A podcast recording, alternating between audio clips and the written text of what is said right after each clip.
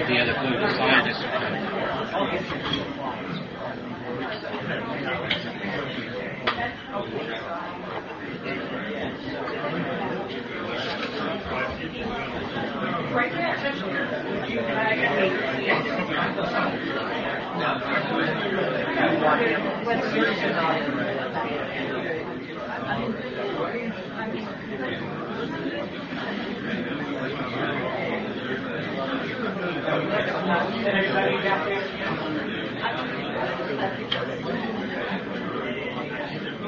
Uh, let's get started.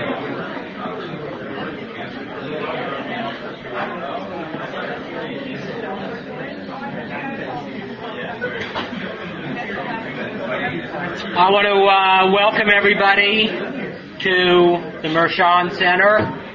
I want to especially welcome uh, the guests of uh, Sarah's uh, Social Protection and Distributive Conflict in the 21st Century Conference. It's nice when a conflict works out so well that uh, the Political Science Conference says, yeah, we'd love to have him as our keynoter, and um, it's a great delight to uh, uh, have everybody here.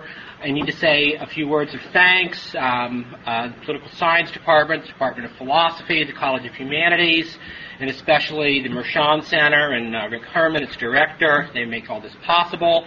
I want to invite everybody, if you haven't been bombarded already with invitations to a reception, a dessert reception at my house tonight, roughly 8.30. There are the directions out there. People are still arriving. I won't go on for too long. I do want to also remind everybody that Vaughan Lowe, the Chichele professor of law at All Souls Oxford, will be here Thursday, November 4th, at the law school at 3.30. Besides being Chichele professor, um, uh, he's a barrister who represented the one of the barristers at the uh, Court of Justice on behalf of the Palestinian state, uh, arguing the illegality of the wall. That'll be Thursday. Our speaker today is Tim Scanlon, Alford Professor of Natural Religion, Moral Philosophy, and Civil Polity at Harvard. I learned a couple things about Tim today that may be especially relevant to us in the philosophy department. Um, one, this is his first philosophy talk uh, at Ohio State, or first talk really at Ohio State, and uh, in many ways, uh, more importantly, he is about to become the father-in-law of Tommie Shelby uh, sometime when? This summer? July. In July. Um, I'm not going to go on uh, and re- read anything um, in the way of a bibliography of Tim's. Um, uh, he's probably best known for his uh, most recent work, What We Owe to Each Other. Um, he's also the author of a collection of his essays, The Difficulty of Tolerance. Um, without further ado, Professor Scanlon, when does equality matter? Thank you. Thank you for coming.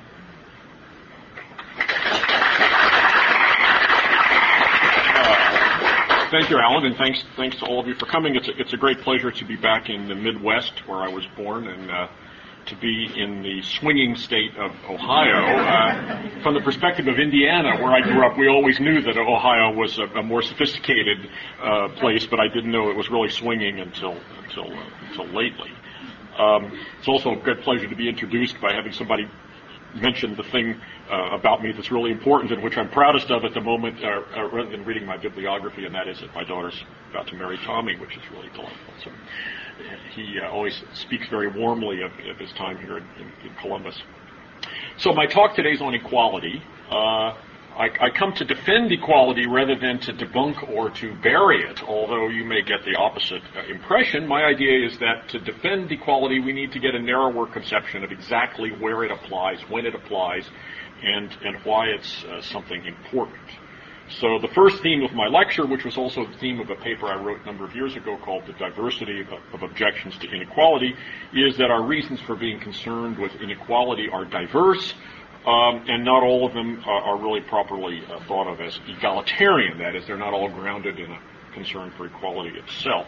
And then I want to I want to go on trying to develop that thoughts from that earlier paper. Although those of you who've read that paper, there aren't very many people who've read it, but in case there's one in the room, um, uh, what I try to do is elaborate a little bit on some of those uh, some of the forms of objection to inequality that I distinguished in that paper, uh, but then to talk a little bit more about how ideas of equality play out or might play out uh, in political uh, in political discourse.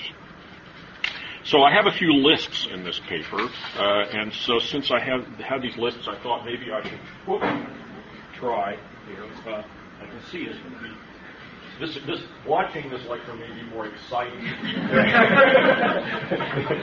uh, uh, than I normally find things. Uh, let me find things here. Now, does this go right side up or upside down? Right side up. Okay, so let's try this. Let's see whether we have. Here are some facts about equality. Let's let's uh, add a little bit.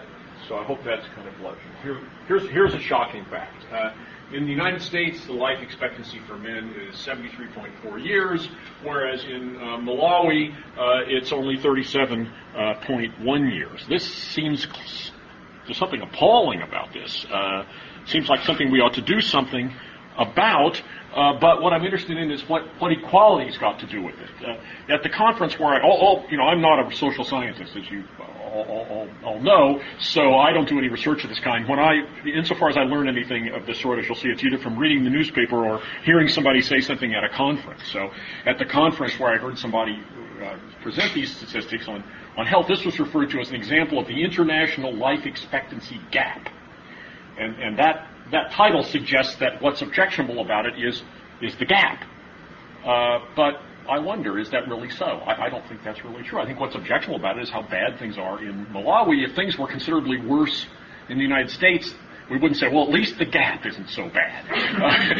uh, there, um, now, maybe maybe uh, the fact that things are a lot better here is relevant to the, to the question of whether the 37.1 years is really bad, because it shows that it's possible for human species under favorable circumstances to live a lot longer than 37.1 years.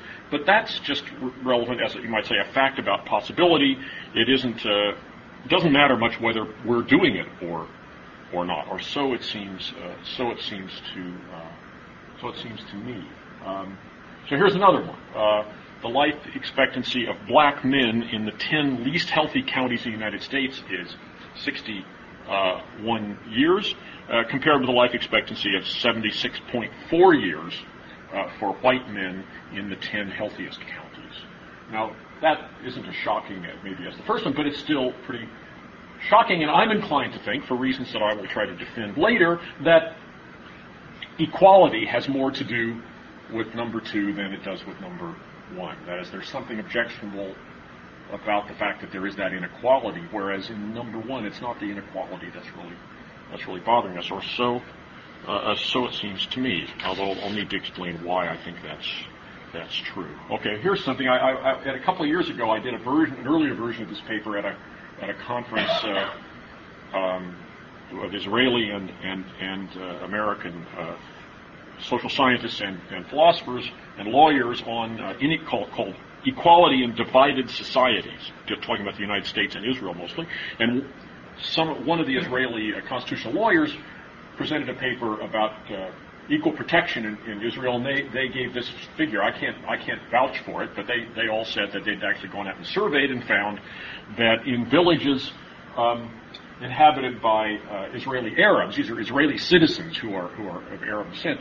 Um, the level of basic services, in particular paved streets, sanitation, and access to water, was much lower than it was in otherwise comparable villages uh, inhabited by uh, Jewish Israeli citizens. I, I, I, can't vouch for this, but um, uh, this is what I was told, and, and seems even seems to be even more clear than in number two that that insofar as we think of this as objectionable, it's the inequality that's objectionable. It isn't quite clear what level of sanitation or what level of, you know, nothing said here about exactly what level of provision of these services is, is, uh, is involved, uh, but the point is that there's a large disparity, and it seems to me that even if we were to move the, the, the absolute levels up and down, the fact that there's a large disparity in this situation seems, uh, seems objectionable, and I think that something like that is true perhaps not quite so glaringly in number two uh, as well. Okay, Number four, um, students in public grade schools in some districts in my home, current home state of Massachusetts uh, receive a much better education than students in other districts in the same state. In fact, it's even true within Boston, uh, within Boston and its suburbs. A huge variety in the quality of the education uh, that's delivered. People are getting much better education in Newton, say, than they are in Mattapan. Uh, and they're probably getting a better education in Newton than they are in Leominster, which is out in the north central part of the state, which is a rather impoverished, relatively impoverished uh, area. So again, it seems that the, the, that's another case where it seems that inequality uh, is at stake, and, and, I assume probably also is true five that all these students are probably getting a better education than most of the students are uh, in in Malawi. Um, but in that case, uh, again, I do not have anything against Malawi. I don't. I, I think that people ought to be getting better education, but but I don't think that the inequality is quite as relevant in number five as it is seems to me in in number four. Finally, um, we have something often mentioned or at least referred to in presidential uh, debates and so on, although not quite, people don't quite actually bring out the figures. The distribution of income in the United States is highly unequal, and the inequality seems to be growing. Um, uh, here, here's a quote from Paul Krugman in the New York Times. He says, Over the past 30 years, most people have seen only modest salary increases. The average salary in America, expressed in 1998 dollars, adjusted for inflation, rose from $32,522 in 1970 to $35,864 in 1999. That's about a 10% increase over 29 years. Progress, but not much. Over the same period, however, according to Fortune magazine, the average real annual compensation for the top 100 CEOs in the United States went from 1.3 million, that's 39 times the pay of an average worker, to 37.5 million, that is more than a thousand times the pay of the average uh, worker. So one question one might ask about this is there seems to be something objectionable about it. So in in what way does the fact that it, there's an inequality here uh, have to do you know, lie at the root of our objection? And how could we spell out our sense that it ought to be uh, more equal? If it ought to be more equal, why ought it uh, to be uh, more equal? Why is the inequality itself, if it is objectionable, uh, objectionable?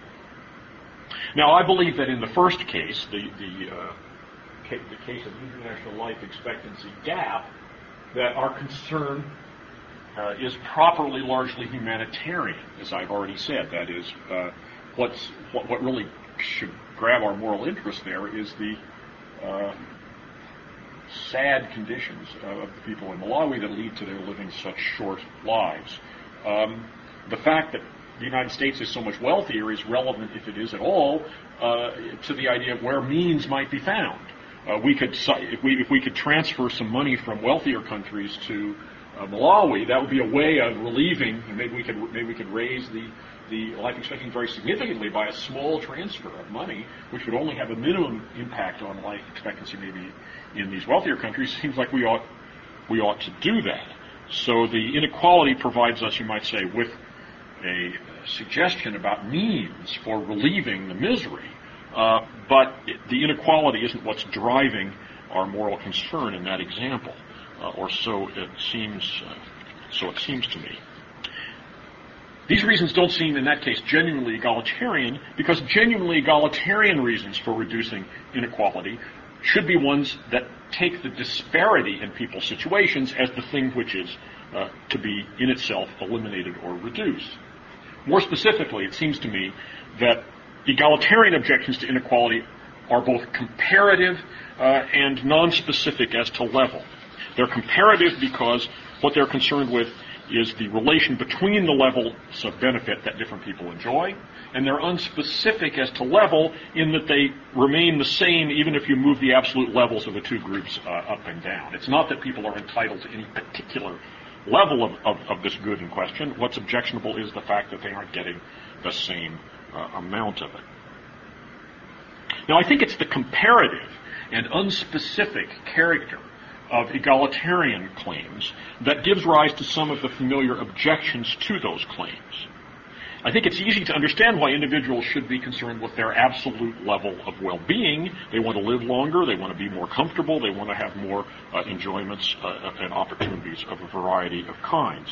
Um, but it might be asked why they should be concerned with the comparative level of their well-being or their opportunities and somebody else's. It's this emphasis on comparative rather than absolute benefits that gives rise to the thought in some quarters that a concern with equality is basically uh, an expression of envy. Uh, and hence something that we ought to be a little bit suspicious of. It's one thing to want to be better off yourself, but why are you worried simply about the fact that somebody else is better off, and you think that the fact that they're better off than you is in itself uh, objectionable? Uh, and similarly, I think that there's something, it's the comparative aspect of egalitarian concerns that partly gives the plausibility to Robert Nozick's uh, famous objection to uh, pattern theories of justice. So why, why, what's so great about patterns? Why should we be concerned that the that whether the distribution of, of, goods fits or doesn't fit a certain pattern? Of course, he's also concerned with what he considers to be the interferences with liberty that are required in order to preserve a pattern. But I think quite apart from that, there's the question of what's so great about what's so great about the patterns themselves. Well, I want to now consider some answers to these questions. If supposing that, that uh, a proper egalitarian concern should be both comparative and not uh, claim to a particular level, but claim, uh, claim to certain relation between one's level and somebody else's, how could we motivate, other than by uh, admitting that it's envy, how could we motivate a, a, a, an egalitarian uh, concern? So let me consider here. So you can see I'm not unaccustomed to public speaking, but I am unaccustomed to using these visual um, we might we might uh, consider some uh, possibilities. Um, now, I, have already considered number one there in the first case.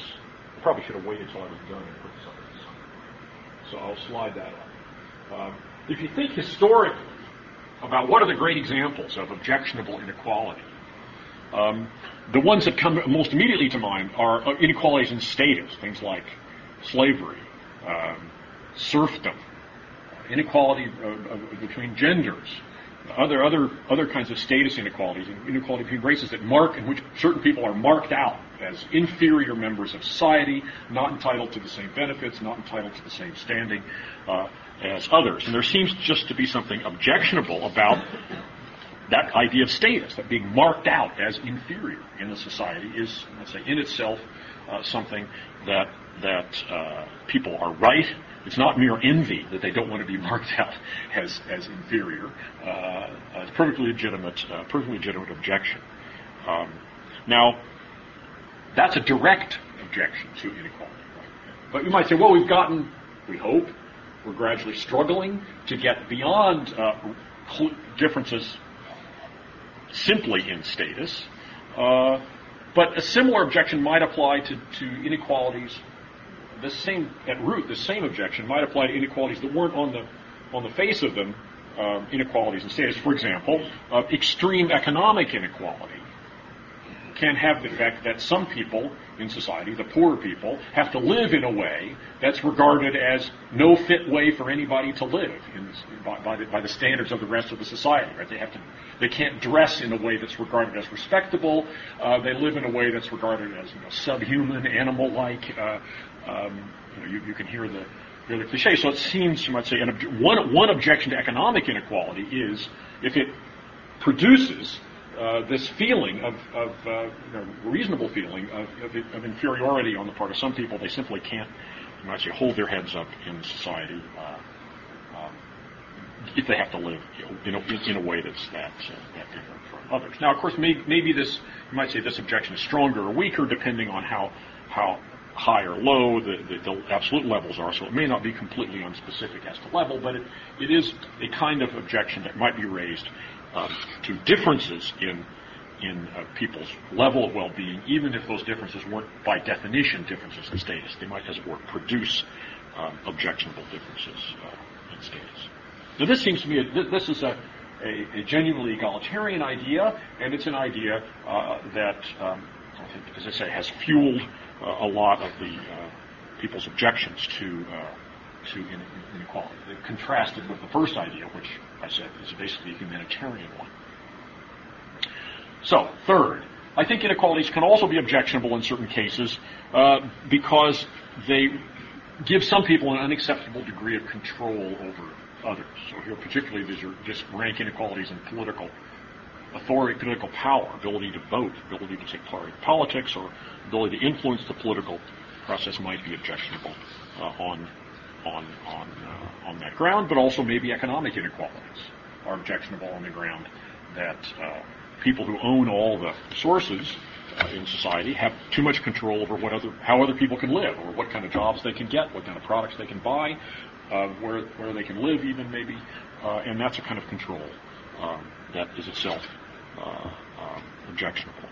Now, some kinds of, of, of historical socialist objections to inequality are, I think, more more like this than, than they are purely distributive. That is, they're not simply objections to the to unfairness in distribution. They're objections to the kind of control that, that one class uh, can exercise over another. They're freedom based, you might say, rather than rather than uh, distribution based. But that, that's a, so that's a, a second classical source of, uh, of objections to inequalities.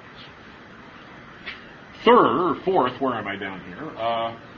Inequalities can be objectionable on what I'll call procedural grounds.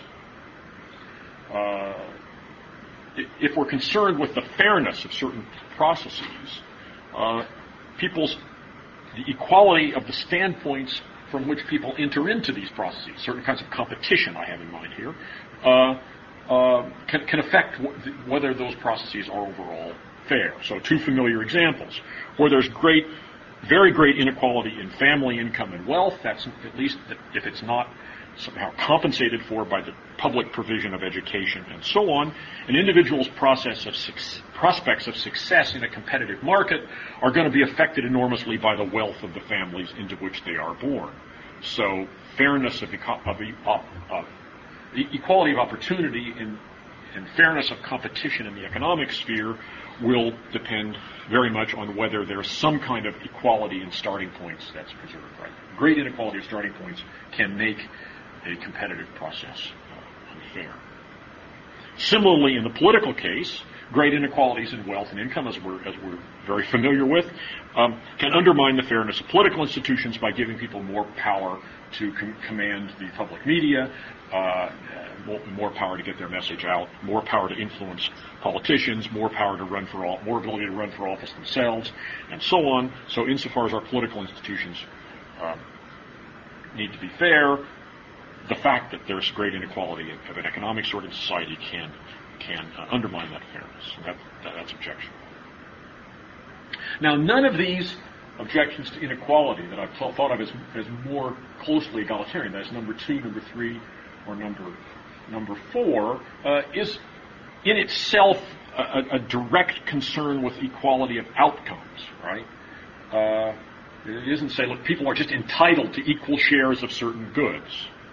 And we might think, surely there are at least some cases uh, where what egalitarians are correctly claiming is that people not, not only are entitled to have a fair starting point from which to compete for unequal uh, resources, but that those processes ought to deliver equal payoffs at, at the end. So this brings me to the question whether there are circumstances in which justice requires not just equality of starting places or relative equality of starting places, but actually demands equality of outcomes. Well, we might say that if the members of a group have equal claims to a certain benefit, then a distributive procedure that's supposed to be responsive to these claims will be fair only if it yields equal shares as a result. Well, what would be an example of this? Well, suppose uh, we have some partners who've entered into some kind of enterprise together they've contributed the same amount of, of, of capital, same amount of resources to the uh, to, to the enterprise, and they've also contributed the same amount of talent and work to the enterprise. So we might say if that's true, then it would be unfair if the division of the profits were to go lopsidedly to one rather than to the other. They have equal claim to these. The, the, the product of this enterprise, whatever it is, belongs to them, and they have equal claim on it. So if whatever distributive mechanism they have for, for, for paying out the profits uh, will be objectionable if it doesn't give them the same, the same share. Uh, could, could we generalize from that to a claim about social institutions? Well, in a way, uh, one, one part of Rawls's argument in his famous book, A Theory of Justice, um, uses a form uh, of this idea as the, as the starting point. You might say society is a, a cooperative scheme for mutual benefit, he says, and behind the original position, uh, people, people are all, all um, see themselves as cooperating members. Uh, if they have to choose without knowing their places in society, Rawls says, they have no reason to accept less than an equal share. So that's something like this partnership idea, right? That society is a cooperative venture for mutual advantage, and looked at from behind the original position, people are like these partners. That is, they're all they're all participants in, in the scheme. So why should they accept anything less than an equal share? Now Rawls then goes on to argue that that it's rational for these people who are choosing principles of distribution for a society to move away from what he calls this benchmark of equality, uh, insofar as moving away doesn't re- re- require anybody to get less. Right? They say people could it's natural for them in the beginning to claim that they ought to have equal shares, but if some way of, of providing unequal shares would have the effect that everybody would get more than they otherwise uh, than they otherwise would under any more equal scheme, then they ought to accept that too. Right? This is the famous the famous uh, difference principle. Now, I'm not going to pursue. You, I'm, this isn't the lecture on Rawls, although he's going to come up a few more times. Uh, I'm not going to pursue that. I just want to point out what's what's what's controversial there? Well, one thing that's controversial there is this idea. Well, should is is a society really like a like this partnership example of mine in the sense that everybody entering into it has an equal equal claim? That just sets aside the idea that well, maybe there are differences in what people contribute. Maybe. Uh, maybe something should be rewarded. Now, Rawls would say, well, insofar as that's true, that'll be recognized by the difference principle. So the difference principle provides a mechanism for testing arguments that people ought to get, uh, some people ought to get more and other people get less, and that's at least a sufficient condition for that being, for that being so. But, but um, this way of putting it, this saying, look, if people have uh, an equal claim, if my part, if the, if the assumption of my partnership example holds, if people have an equal claim to the product of a certain activity, then a system for distributing uh, the, the, benefits of that activity ought, at least prima facie, give them equal shares. Um, that's a fairly weak principle insofar as the antecedent is very strong. it builds a lot of egalitarianism right into that into that antecedent, as Rawls' example show. So I, am not going to I'm not going to explore in general. Uh, I don't have a general view about what are the cases in which that antecedent can be made plausible. Um, but I, do want to consider one special case or one class of special cases of, of uh, in which that something like that antecedent might be true. Uh, here's a first approximation to the principle that I that I want to uh, develop. Um, if each member of a group has the same claim to be provided with a certain kind of benefit, then, absent special justification, they should receive this benefit to the same degree. The problem with this principle is that it seems false. Uh, every member of the group of people who are in extreme need and whom I could help uh, have a claim on me for help. But it doesn't follow that I have to benefit all of them equally, or even that I need a strong reason to benefit some rather than others, or so it seems. I mean, I think I ought to benefit, if I could benefit, I ought to be benefiting people whom I could help more than I can, but it doesn't seem to me that everybody whose claim is simply the claim that, well, I could help them, uh, and I ought to do it. I can help them at little cost to myself, and I ought to do it. I don't think there's any claim that I have to distribute that that uh, beneficence equally to everybody who falls in that uh, in that claim. So, in order to make the, this principle that I stated defensible, it needs to be tightened up somehow. I think what we need to do is to add uh, uh, something about the stringency of the claims that the people have on me. So consider the following. If each member of a group has the same claim that some individual or institutional agent must provide it with a certain benefit, and if that agent is obligated to respond to all of these claims, that's what I'm, what I'm adding, right?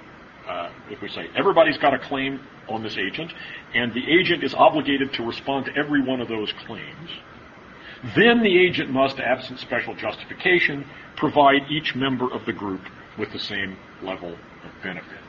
That's a prima facie claim of, uh, of uh, to fill in an example of my number five.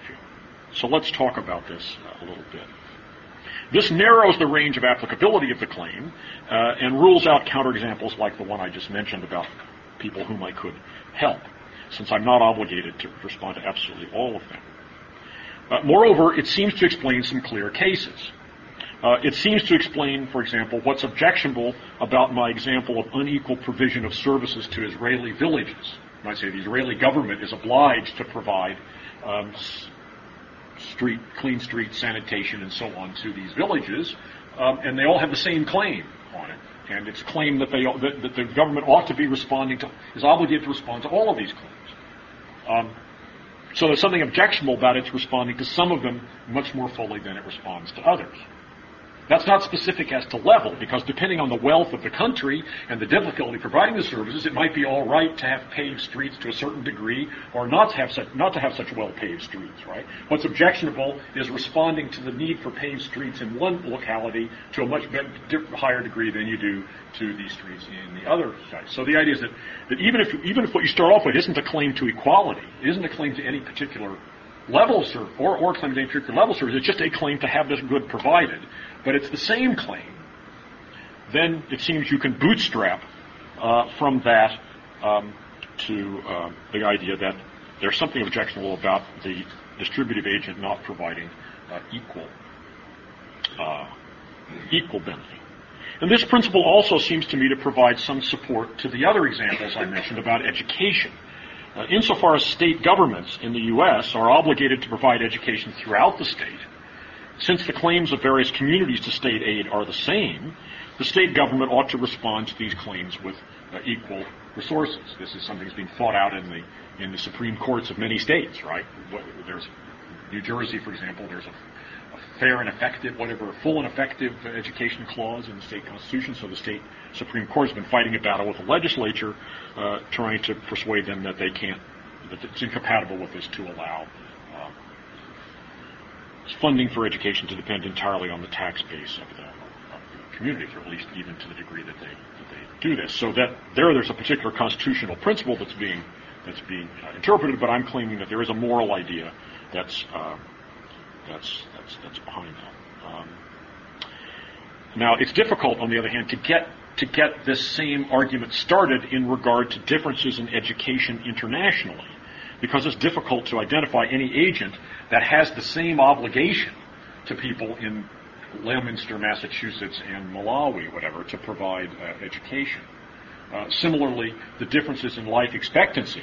Uh, if you say differences in life expectancy within a country, if you think that the government is on a, is under an obligation to provide health care to people within its boundaries, um, if it's providing much more uh, it's running a system in which people have much more uh, access to health care in some uh, parts of the country or parts of the state than in than the others. That seems objectionable on grounds of equality, whereas in my re- first example about the difference in life expectancy in the United States and Malawi, we might say um, there's no agency, uh, there's no there's no single agency that uh, um, is, is obligated to everybody to provide those services. And that's why equality doesn't seem as much an issue there as it does in the other examples.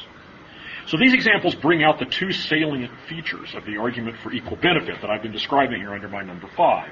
First, the argument depends upon the existence of some institutional agent against which various individuals or groups have claims, namely the same claim, to be provided with benefits. And second, uh, it depends on the nature and stringency of those, of those claims.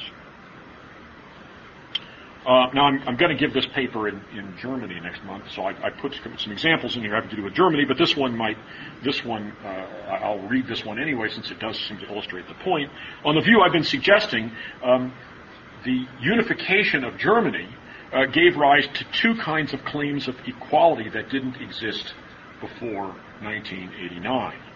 Um, when the country was divided, people from one half of the country were not in competition for jobs with people in the other half of the country, right?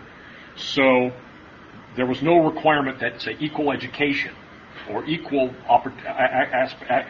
access to, um, to, to jobs be provided to people in the eastern zone and the western zone. It was two markets, so there wasn't there wasn't any institution whose fairness as a system of, equal, of equality of opportunity was was was was at issue.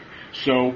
Um, a, a, a, an objection to equality based on procedural justice of the kind I mentioned in my earlier list came into existence once you create a unified market with a unified set of institutions about which you can ask the question, are they just? Are they meeting the requirements of equality of opportunity? Second, when you, when you go from, from having these two countries to having one country, you create new uh, obligations of the kind I was talking about here under number five. You have a single, uh, uh, single distributive agent that's, that's has an obligation to provide services to people in, in, in the whole area. So it's a question of, of, equality of provision of the services. Those, those questions of equality didn't exist before, but they come into existence uh, once, um, uh, once the um, uh, country has been, has been unified. Okay.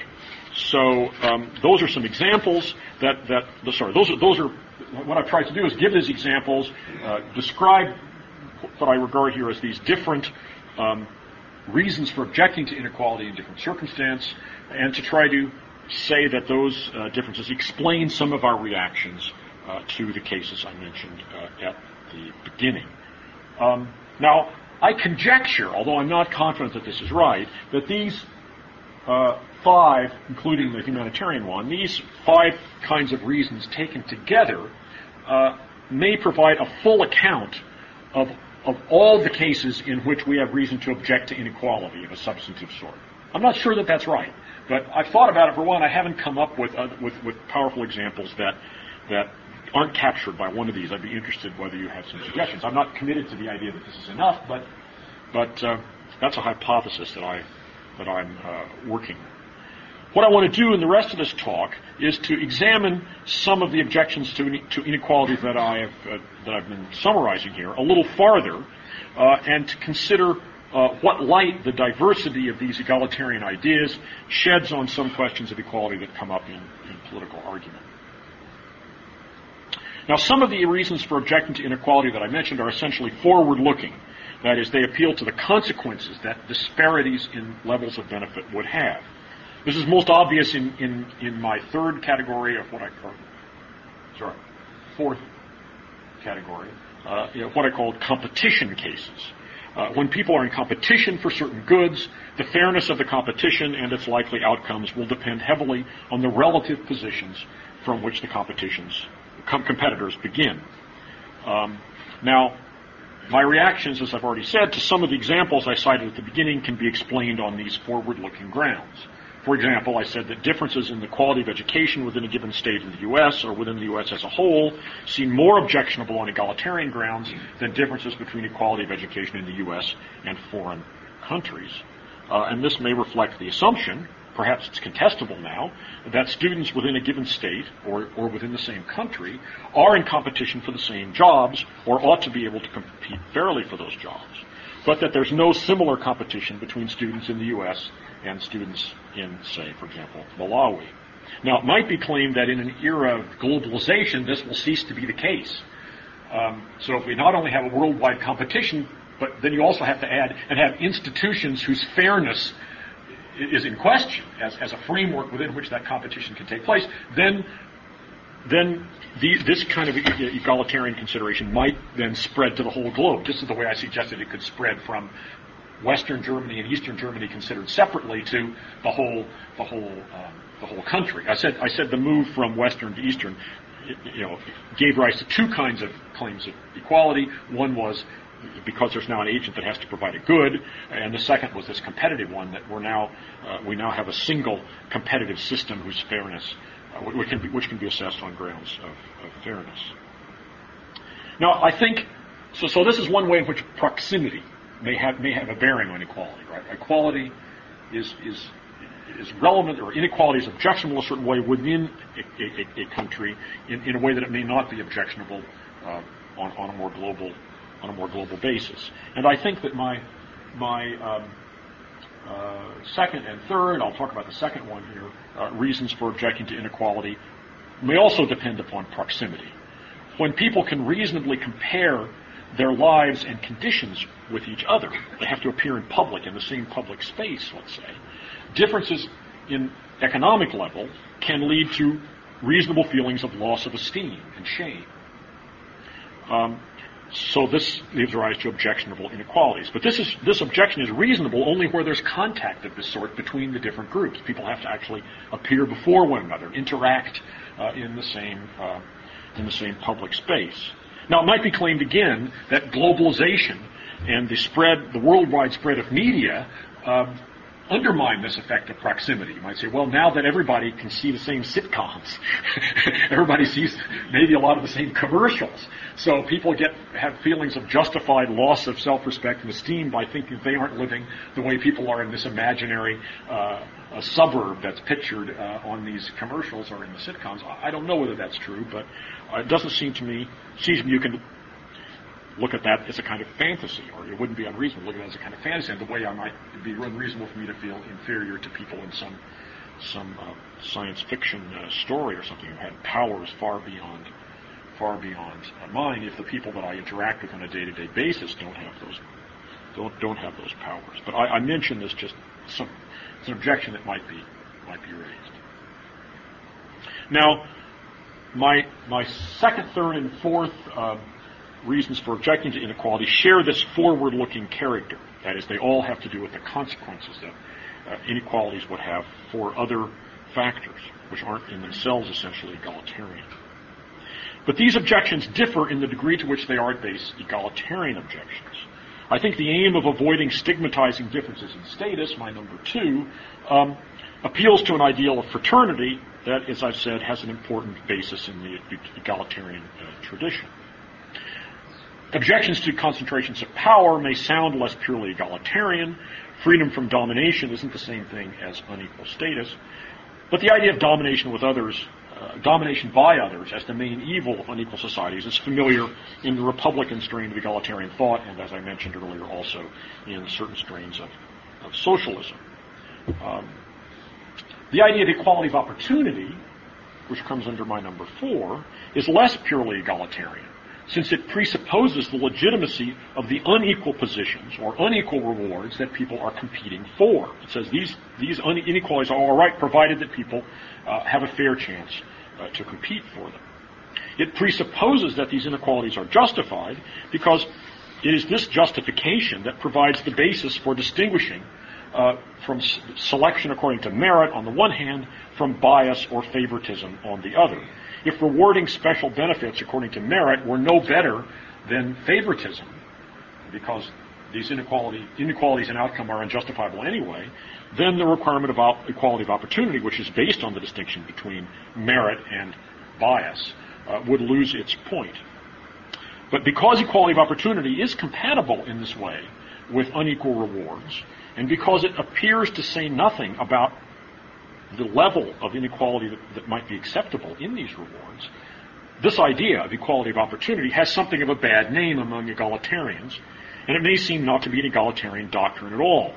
Now, I think this bad reputation is to some degree undeserved, and I want to, so I want to take a little detour to explore this question a little further. First, a matter of definition. Uh, equality of opportunity properly understood, goes beyond the idea that it's illegitimate to select individuals for positions of special advantage on grounds other than the possession of the relevant skills. That's, that is to say, equality of opportunity goes beyond the idea that bias and favoritism are objectionable. Meaningful equality of opportunity uh, requires not merely the absence of overt discrimination, uh, but also requires equal opportunity to develop one's talent Rawls expressed this stronger requirement in what he called the, fair, the requirement of fair equality of opportunity, which is this. Those who are at the same level of talent and ability and have the same willingness to use them should have the same prospects of success regardless of their initial place in the social system. It's one of the striking things looking back at a theory of justice uh, that this requirement is introduced by Rawls with very little argument it's placed rather inconspicuously in the, in the structure of his theory as what he calls a rider on the difference principle. And many sections are spent arguing for the difference principle, uh, and this rider just kind of goes along for the ride. It isn't much, isn't all that much argument um, given um, given for it. Um, now, maybe Rawls didn't think it was necessary to offer an extended argument for this rider because he thought it was uncontroversial and fairly widely accepted. It's true that the idea of equality of opportunity enjoys quite wide acceptance. It's recognized, or at least paid lip, lip service to, even by people who wouldn't themselves be considered egalitarians. When a theory of justice first appeared, for example, the book was attacked from the right in, in the public interest and other uh, journals of that sort um, on the grounds that the difference principle went beyond equality of opportunity, which the critics thought was swell and to be admired, and required equality of results or equality of outcome, which they thought was that the devil incarnate had to be had to be fought at, at every step. Um, the book was also attacked from the left as insufficiently egalitarian uh, in part because it took no stand on the question, as they saw it, of ownership of the means of production, but also because the difference principle seemed to them uh, to possibly allow very significant inequalities as long as the benefits of these trickled down and as long as equality of opportunity, which they regarded as a kind of sop, uh, was maintained.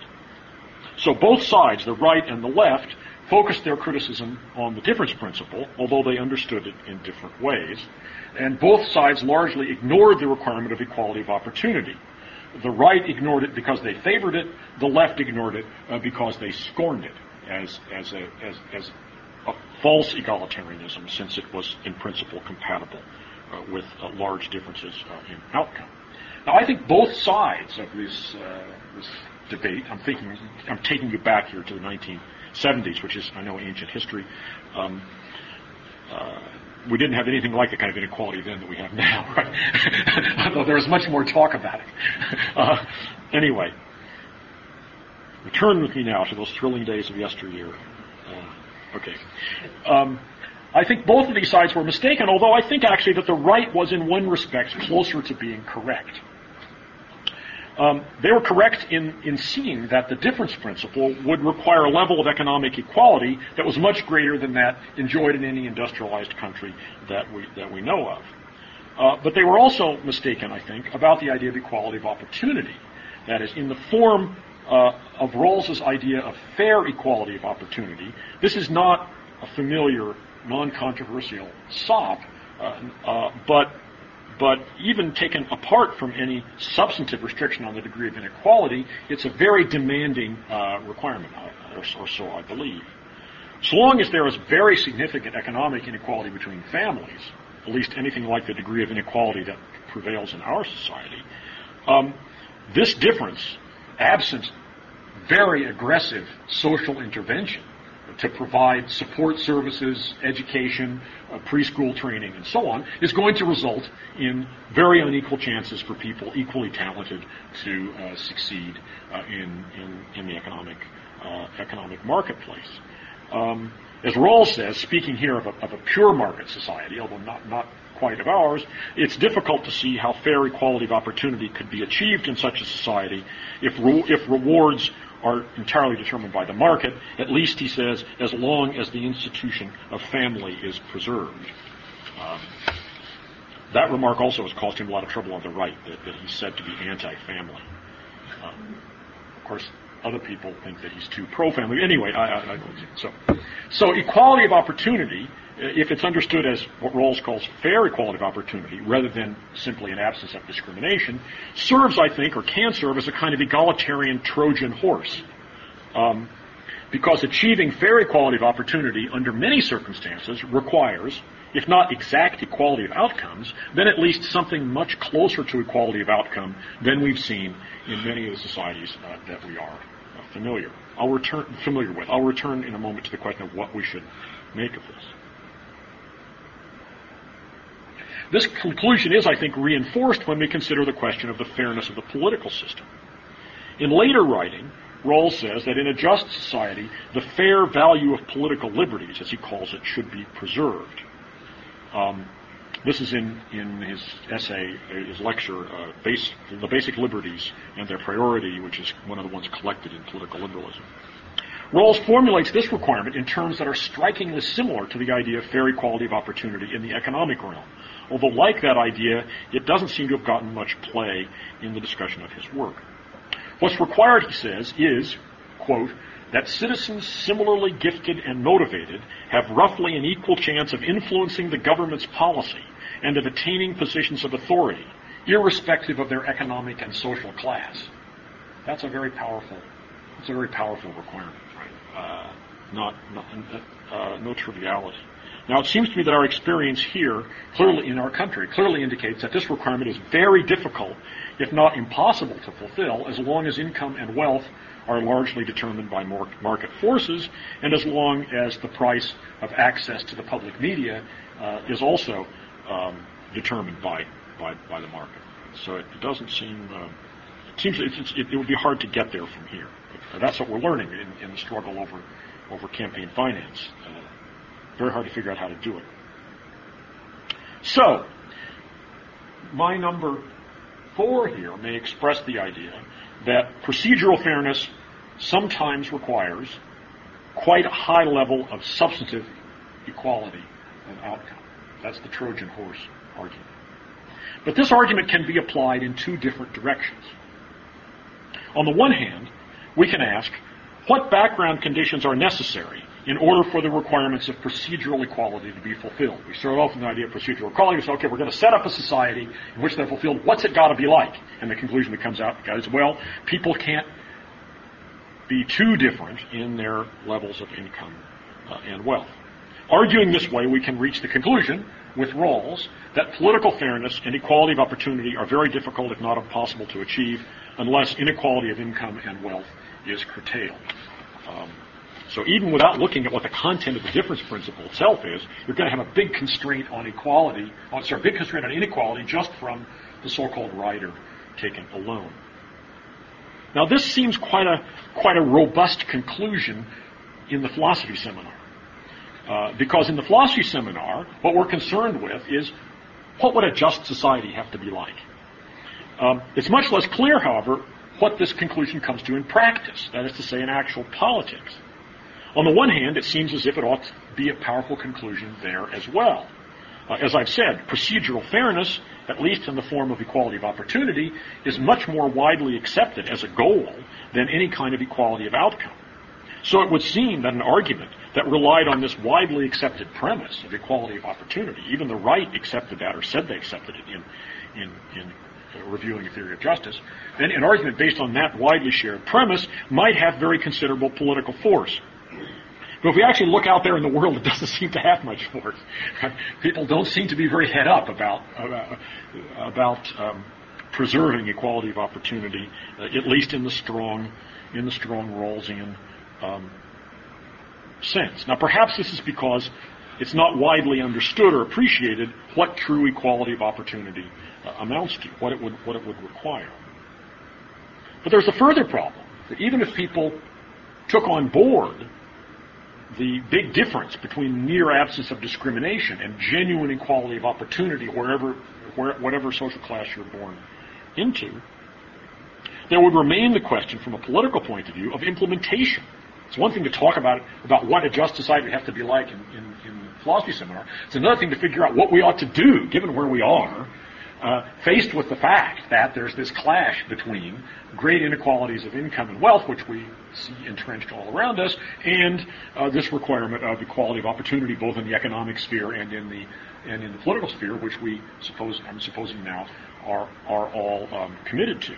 It's one thing to think that justice requires greater equality, and quite another way, quite another thing to identify and accept measures that would actually achieve it in a politically feasible way. So, frustration on this front may lead us to apply the idea of procedural fairness in the second of the two ways I mentioned. The first was to start with the idea of procedural fairness and then draw a conclusion about what, uh, what level of inequality was acceptable. The, the other conclusion is to start with the goal of, of trying to achieve as much equality of opportunity as we can, given that we don't have uh, the, the, requisite level of equality of, of, of, wealth and income, and ask, is there any way we can struggle to get toward it? How, how, what, what, can we do to try to get closer to there uh, from, from here? Um, this seems like a more politically uh relevant uh, question to ask. Now, our experience so far with the campaign finance issue suggests a rather discouraging response to the question.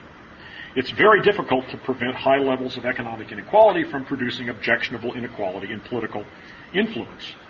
This isn't merely a political problem. Even leaving aside the difficulties of getting Congress to agree on implementing uh, political reform, that given that it might threaten incumbents and so on, even leaving aside that problem, I don't think we've found a solution to the problem, even in principle. That is, we don't have, I at least, having, even though I thought about this, I don't have a very clear conception of how, of what, of what piece of legislation I would propose to the Congress to, to constrain um, the political process in a way that would achieve something like uh, political fairness, given where we're starting from. Uh, certainly, I don't see a way of doing that consistent with the First Amendment. I mean, I, I don't accept the, the Buckley versus Valeo uh, decision. I think that when they said that it's entirely foreign to the First Amendment to constrain the speech opportunities of some to enhance the opportunities of others, uh, that seems to be simply false. And Robert's Rules of Order do that. Uh, and all kinds of procedural requirements about public speaking, uh, time limits and so on, constrain the speech opportunities of some in order to enhance speech opportunities of others. So I, I think that the Supreme Court got off on the wrong foot there. But supposing you say, okay, now you can write on a blank slate. How are you going to constrain access to the media in a way that that that makes things better and doesn't uh, prevent individuals uh, outside of political parties, for example, from having a, a, reasonable kind of access to the public forum? I, I, I mean, I'll be thrilled if in the discussion period somebody comes up with a way of doing this, but it seems to me not only a political problem, but it's, it's, a, it's a conceptual problem. It's a problem in, problem in principle of how to do that. Now, if we shift from the political area, political fairness, back to the economic realm, I think the picture is, actually uh, slightly less discouraging. Good public schools, at least in principle, right, good public schools, including programs for preschool children from disadvantaged homes, and prevention of the kind of poverty that produces these destructive home environments, could go a long way toward achieving a meaningful degree of equality of opportunity. Maybe not the full equality of prospects that Rawls states, but still a significant degree, a significant degree of, of equality of opportunity might be might be achieved. Now, these steps are very difficult to achieve in practice. It's hard to figure out how to make the schools better. It's hard to figure out uh, how to uh, you know, raise the poverty level and, and, and, and keep it there, but it, it, it, doesn't seem to be quite as hard as it is in, in actually as it is in the political, at least conceptually. You, you think there's got to be there got to be ways of doing that, right? Some societies are doing a lot better at that than we are, and even though we've got some problems they don't have, uh, we ought to be able given how wealthy we are, uh, to do to do something about that. Now, one reason why progress, I think, is easier to conceive of in the economic case than in the political case uh, is that what's required uh, in that case is mainly to decrease inequality by improving the, the status of the poor. Right?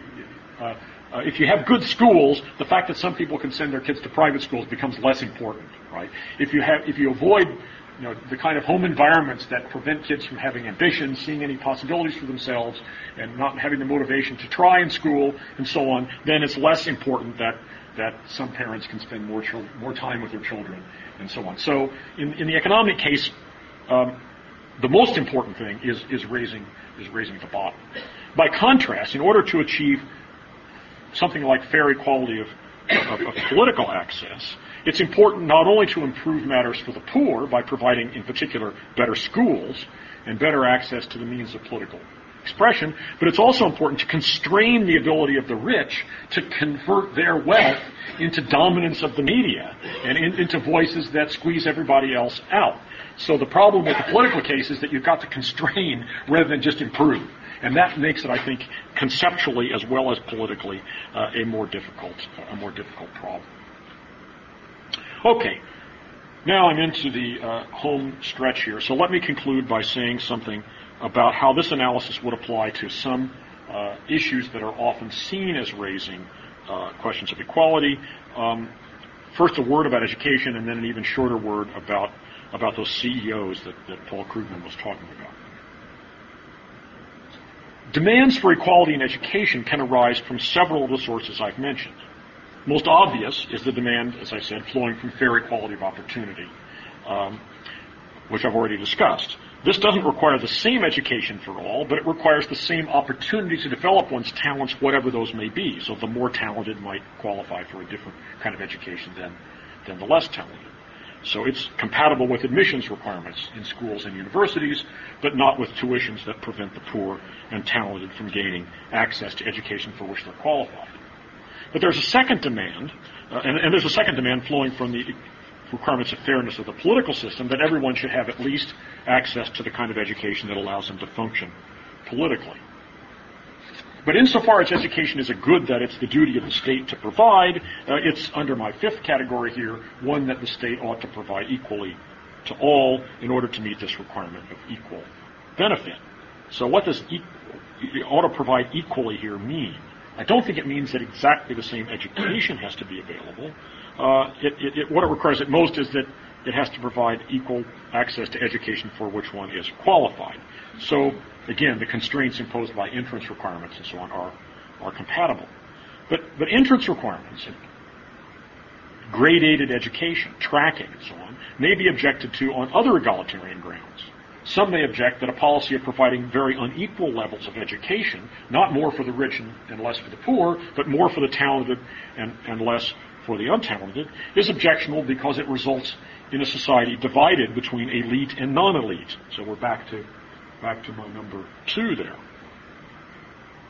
In this case, we have a, an example where the demands of equality uh, and what I've called status, I think, simply have to be balanced against other values, such as efficiency on the one hand and just the intrinsic value of allowing people to develop their talents and produce the products of that excellence, um, the kind of excellence that higher education can provide. Um, my purpose here is simply to use this example to illustrate my point that the demands of equality arise from different sources, and in some cases, as in this one, um, they may they may be in conflict uh, with one another. Now, shifting now finally to the to the friendly CEOs, the enormously high levels of compensation that corporate executives receive uh, in, in, the U.S. and now increasingly abroad as well, following our example, uh, uh do seem to be objectionable in some way. And they're seen not only as objectionable and a form of inequality, but many people would say an ob- objectionable because of the inequality they involve. So I want to see to what degree that judgment would be supported by the kind of analysis of equality that I've, that I've offered here. Well, one reason that might be advanced for trying to tax the very high salaries of corporate officers is that this is the best way to raise needed revenue to provide education for other people. Right? These people could pay tax uh, at less cost. If you have if you have an income of, of, of uh, you know, thirty million dollars, it doesn't really matter that that, that, that, the upper half of that is being taxed at forty percent. Uh, it doesn't seem that that's that's a big sacrifice to pay. Um, but that that's not an egalitarian idea. That's merely an idea of looking at the, at the, at the wealth of the wealthy as a, as a resource that we might be able to draw on, like my first my first example. So our, I don't think that's what we think here. Maybe, maybe that's partly why why Senator Kerry is saying he's only going to he's only going to um, roll back the tax cuts for the people earning over two hundred thousand dollars a year, um, because he thinks those people can't complain about having to pay it. Uh, but, but, but I think there's also something else there, at least in, in many people's minds, that it's, that it's somehow objectionable that these salaries should be so disparate to begin with. So looking at my list here, what might we say about that? Well, we might say that these very different levels of compensation are objectionable because over time they'll undermine equality of opportunity. Um, also because they give some people unacceptable level, levels of political power in the form of ability to buy influence and so on. So I've already I've already discussed these problems, so I won't rehearse them, rehearse them here. But we might say, okay, there's one reason we, we shouldn't have these huge salaries because um, they, they lead to uh, political action committees and stuff like that. But that doesn't seem to be all of it. Uh, another objection might be that these levels of compensation create a new class of privileged people who live in a style very different from the rest of us ordinary folks, thereby creating uh, objectionable differences in status.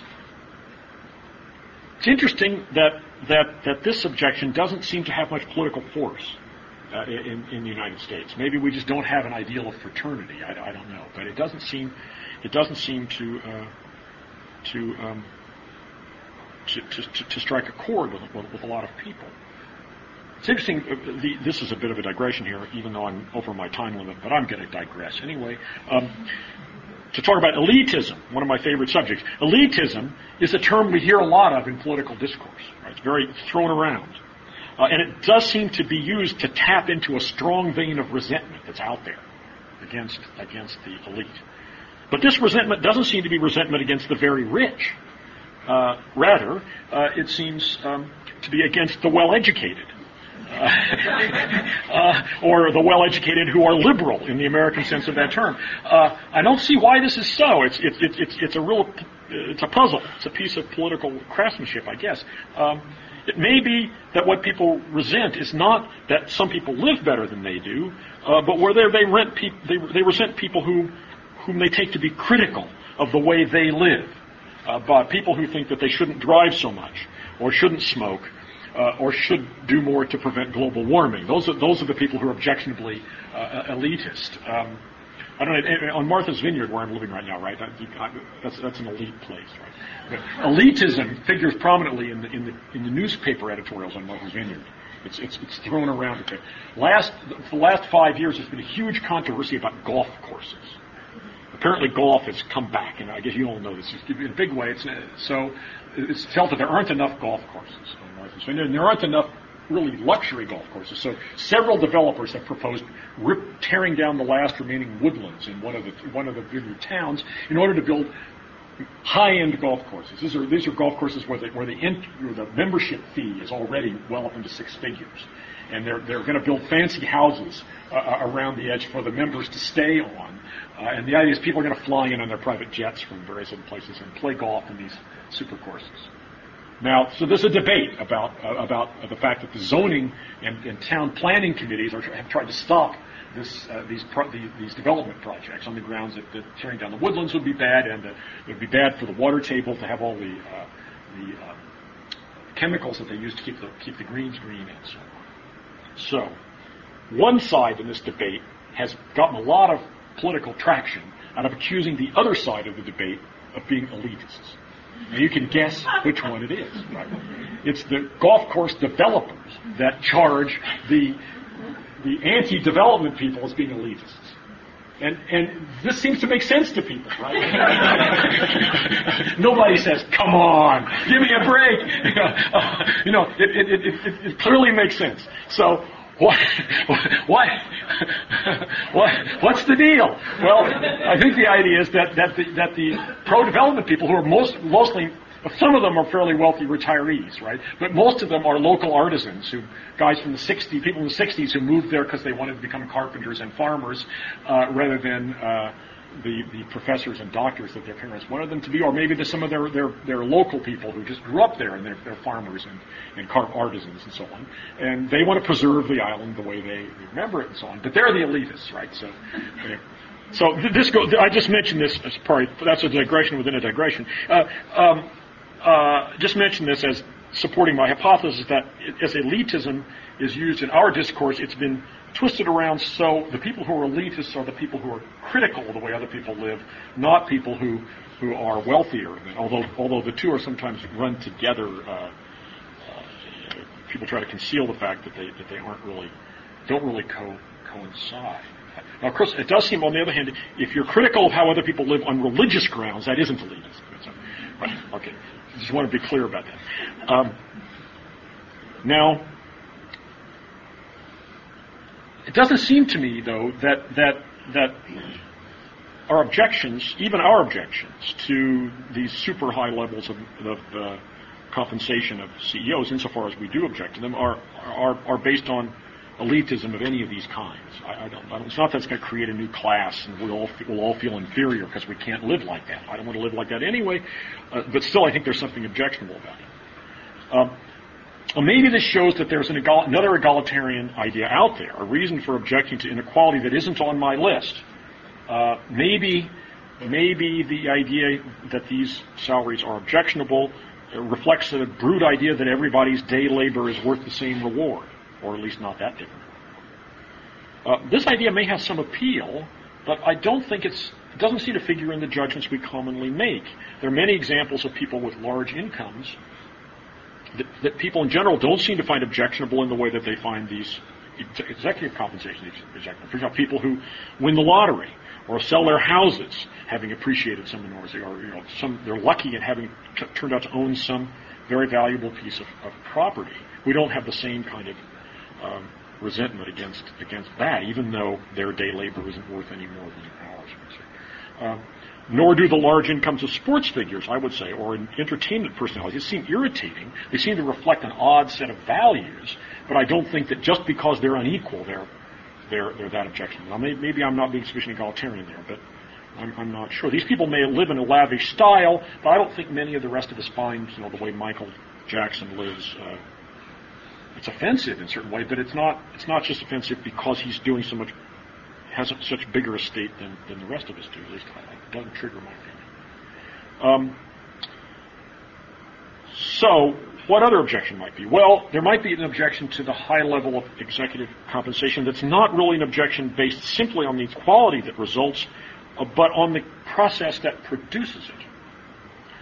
These levels of compensation are objectionable because they, are, they represent an abuse of power, or they result from a misallocation of power. It's what's unjustifiable is for executives to have the power to assign themselves and their friends these enormous compensation packages. And the inequalities that result are objectionable because the mechanism that produces them is objectionable in, in this way. So this would explain the difference between this case and the other cases I mentioned. Large gains through property transactions or contracts in entertainment and sports don't involve the same kind of abuse. People, let's say, got something out there on the free market. It happened to be worth a lot. They got it. Um, we don't object to that quite so much as people going into the boardroom and saying, you know, I've got to retire now, and you ought to give me a really nice package. You gave Joe 60 million. You know, how about 65? And so ah, sure, sure, Phil. You're a pal. Whatever, whatever happens. So this way of putting the objection has one advantage, I think, of directing our attention toward remedies other than redistributive taxation. Uh, for example, toward legal restrictions on corporate governance. I think it's better and causes less resentment to prevent these large packages from occurring in the beginning rather than trying to tax them away later. So I think that although these levels of compensation raise legitimate egalitarian concerns, the, the thing we ought to think about in them maybe maybe isn't exactly egalitarian, but is more a matter of institutional institutional organization.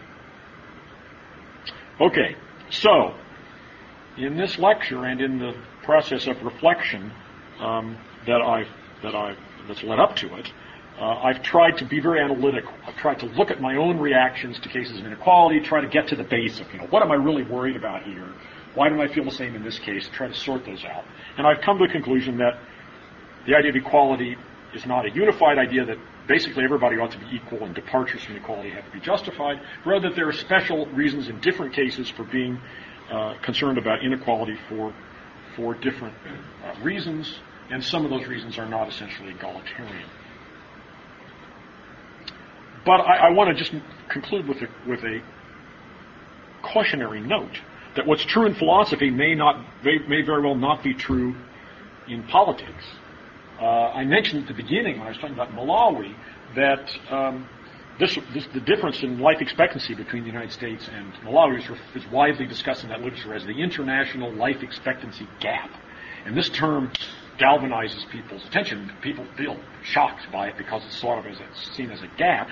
And my analysis would say, no, that's not that's not the right way to refer to it. But maybe that's not a good idea, because equality may be doing some work out there, uh, uh, getting people energizing their moral reactions because they think vaguely about inequality, uh, uh, vaguely about equality. So maybe it's better that people should be a little confused about equality. I, I don't know, but I've tried to disconfuse you, and I hope in that uh, in doing so I haven't made you morally worse or politically.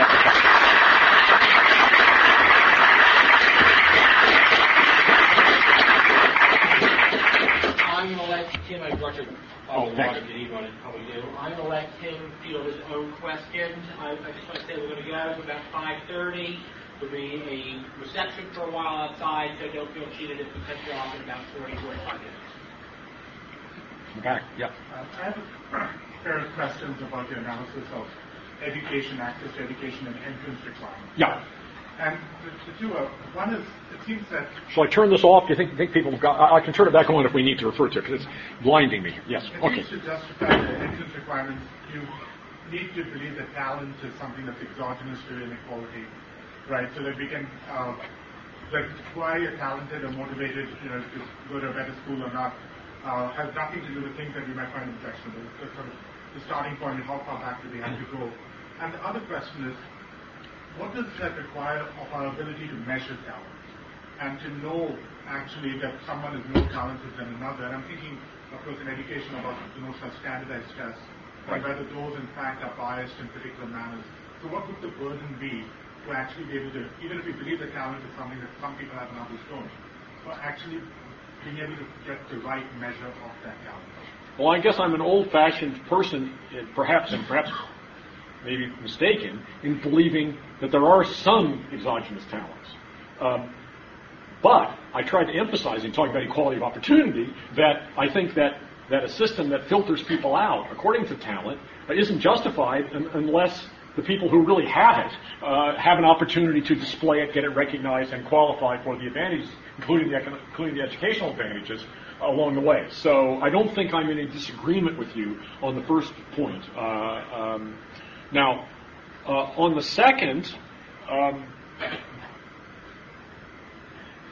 I was probably being trying to contrast the um, difficulty of achieving political fairness in, in, in, uh, with, with what I thought was not, at least in principle, not quite such a bleak prospect on the economic side. Um, I was probably being Pollyanna-ish or, or too optimistic about things like uh, figuring out how to measure talent. So I certainly think our abilities to do that are not very, not very good. Um, but um, as we say in philosophy, it's an empirical question. I, I, once went to a conference on, on uh, morals and the market. It was back in the, back in the palmy 1970s. We had a lot of high-level economists and some lawyers and uh, some psychologists. I don't know why they're, there, including people who did social social opinion research. At Michigan, there's these people who count. I have all these facts, right? and and some philosophers. And every time we would open our, our mouths about about how something was unfair, or anything, people would say, "Well, that's just a value judgment. You know, do you have any any data to back it up?" and after a couple of days of this, uh, I got really depressed. Uh, but I just, I just have to live with the punchline. But but but uh, then I noticed I was listening to the economists who you know included three people who later went on to win the Nobel Prize. And these are these are really good. And so not unjustifiably they were kind of the the, uh, the royalty, the high status ca- caste in this in this discussion. I noticed that whenever they got up to a question that was sounded to me really interesting, uh, one of them would say to the other, "Well, but that's an empirical question." so even the economists, that's something you can't argue about. That made me feel better. It had just the same effect of saying it's a value judgment. But of course, I thought value judgments are the primary thing you can argue about. Right? Uh, uh, so I think it is an empirical question: how you know what kind of tests uh, really do identify uh, things. And I, you know, I, I am quick to say I, I could run out the clock by trying to say something, but I, I think the fairest thing to say is just that I don't know. Yeah. So I was struck by your example of uh, CEO and the well, in the average Yeah. worker and the CEO, and I thought maybe there's something else that is making that objectionable that might go along these lines. The very income of the CEO is precisely what makes it difficult to raise the income of of the average production worker. For instance, which is high, the other must necessarily low against their fixed budget constraint that out from market market mechanism. Similarly, to use your Malawi example, if the reason people don't have a long life expectancy in Malawi is because they're in an international um, economic system that makes it possible for us to have a long, a long one, Right. then in fact maybe that the claim that that is a gap strong stems from like that. That's right. Well, I, let's, let's start with the Malawi example. I, I, I, I agree that if it's not just the, the disparity, but if there's some unfairness in the system that produces it, then, then that would be a question. That might be a question to be calling. I absolutely agree about that. Now, um, But that there there it wouldn't be the fact that we have a high life expectancy that would be the that would be the thing you'd appeal to, but other facts about what's other facts about what's what's uh, what's going on. Um, and in the in the uh, um, the CEO case, uh, I also agree um, that we think, and, and there there it may be, as I tried to say, it, it may be that we think that something closer to my partnership analogy holds that these people are all contributing a lot. Maybe the CEOs aren't contributing all that much, and we have an idea of desert. what are these people contributing? Maybe you have to reward people for education, for sleepless nights or something, but that much? Uh, so it really may be an idea of, relative desert that, that we're appealing to. Uh, um, I, I, I, put it that way rather than by just saying that we, we, we, we see it subjectively because we could, by reducing them, we could reward these other people more, because then the question is, what's their claim to be rewarded more? And their cl- I think their claim to be rewarded more isn't simply humanitarian, of the workers, isn't really humanitarian. It, it, it's that they're workers, they're, doing it. So, so I think that it, might be a case where you say, look, there, there you really have to get down to some idea of relative desert. Yes. I think this might be sort of following up on another question.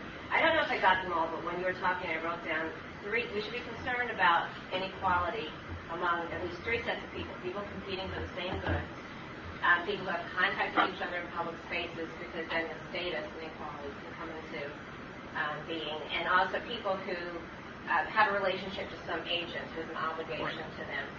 And, I, so, and I'm not, pers- I'm not, I'm not sure that I'm persuaded that that's why. I was thinking about your urban suburban districts in the same right. state. Right. So here's my hypothetical, which is what makes me um, not so persuaded by that. Supposing, first of all, it's in one of the states without an equality of education clause, because they don't all have those. Right. And Well, then yes. supposing So we we're not going to make a legal argument. Right, okay. Supposing we could thoroughly segregate the labor market so that the poor people are competing for menial jobs with each other and the rich people for what you know white collar jobs. And supposing we could eliminate all the public space so that the racial and socioeconomic segregation is complete. You know, I think obviously this wouldn't improve it or make us less right. concerned about equality. And so I was going to propose, I think this is similar to where Marcus was going, that it's something like the objective fact of their interdependence and their mutual vulnerability that makes us concerned about equality, and that that's caused by the fact that they are governed by some significant set of, of uh, norms, of collective norms, that are affecting them all, which seems to me different from those those three conditions that you have laid out. Good. Okay. Well, let, let me take the, the first part of what you said, which was uh, uh, you said, well, we might suppose the labor markets are segregated, but segregation of the labor market itself is a violation of equality of opportunity. I mean, you say. But I thought in the different countries example, the reason you wanted to say, you know, you said if we sort of bracket globalization, the reason we're not as concerned across different nations because you imagine a separate economy. That's right. But but but how do you create a separate economy within within Columbus? Right. By by by just saying, okay, these people, we're just not going to give them the education so they can compete and, and, and we'll only educate these other people, or we're saying they're not eligible because of a different state. I mean, those things are on the face of them already violations of equality. So, so seg- labor market segregation within a set of, of unified institutions is, is, is already violating equality of opportunity. But, I, but then isn't it those unified institutions? Yes, I think the unified. I think the unified right. institutions are doing the work. Right? right. You have to have institutions whose whose part of whose justification is that they provide these people with jobs, right? And then, and then you have to have, have some institutions who are doing the work, and, and then you can then the the claim against those institutions is different depending on whether you're talking about my number number four or my number five, right? So in number four, we have either political institutions or economic institutions that are that are justified saying, well, yes, they produced outcomes that some people like better than others, right? Some people like the political outcomes, other people don't like them, but they had a fair chance to compete to produce them.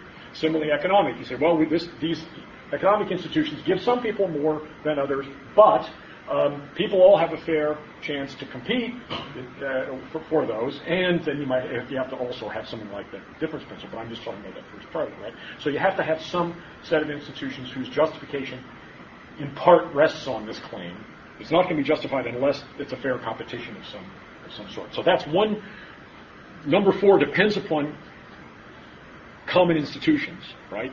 But it isolates a particular kind of claim you might make against, a particular kind of claim that those institutions might have to make for themselves, right? Whereas number five is not a kind of competitive idea that the institutions have to provide a fair class of opportunity. It's that the institutions are obligated to be providing certain benefits, um, health it might be, or whatever. It's their job to provide clean streets.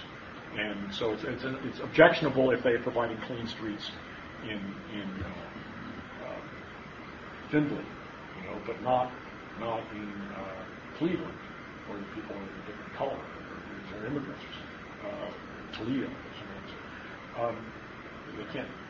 So now you might say, well, you can collapse. You could say, I would accept this, that four is really a special case of five because what what what four isolates is the requirement that these institutions have to provide you know, fair starting points for people. Okay, so but but I think it's a sufficiently specific and important special case that I factored it out for.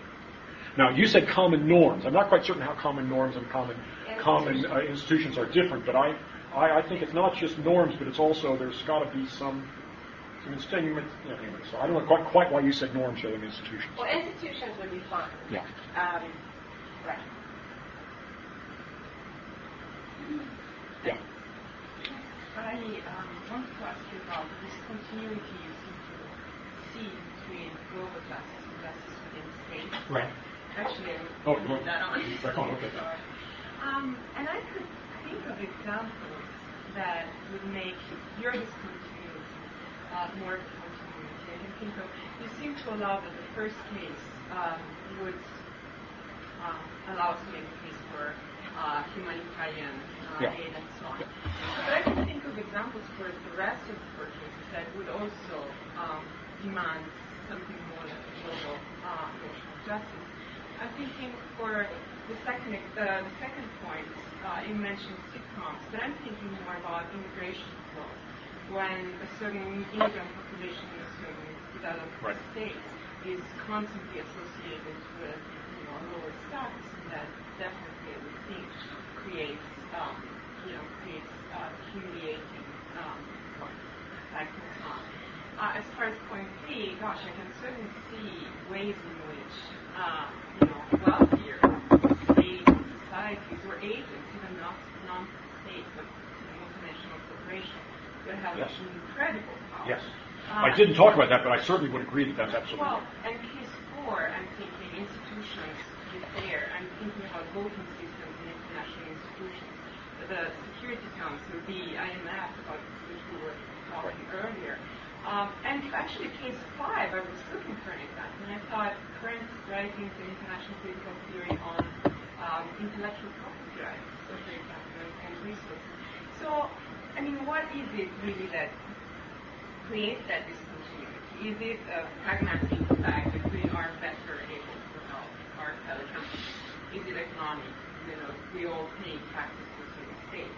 But you seem to make a different case. Uh, and, and if I had to put a name on, on the case, I would say it's more about created expectations, about Hmm. the expectations that a certain job will be fulfilled. But if that's the case, I'm thinking, you know, if you interpret case three in terms of colonial and neo-colonial relationships, then that goes back to the, the issue of creative expectations. And the other thing is the way in which a state's job is defined differs across states. Yes. So right.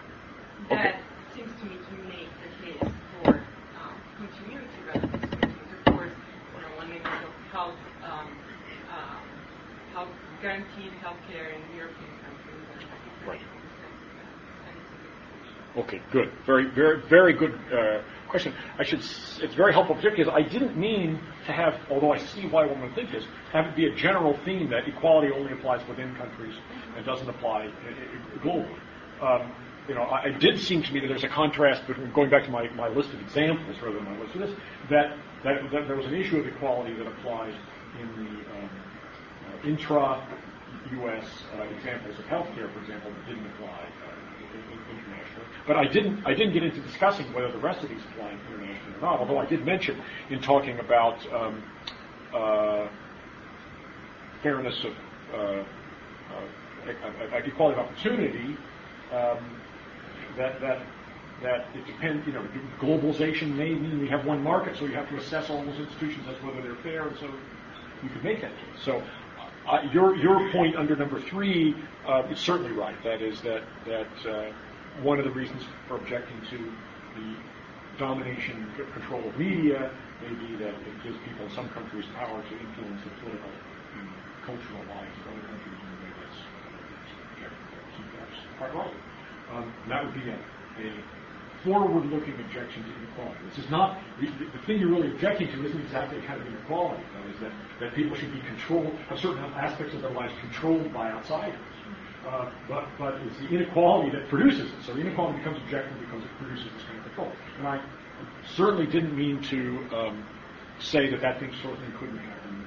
So I'm entirely happy to uh, accept uh, this. Now, now I did though.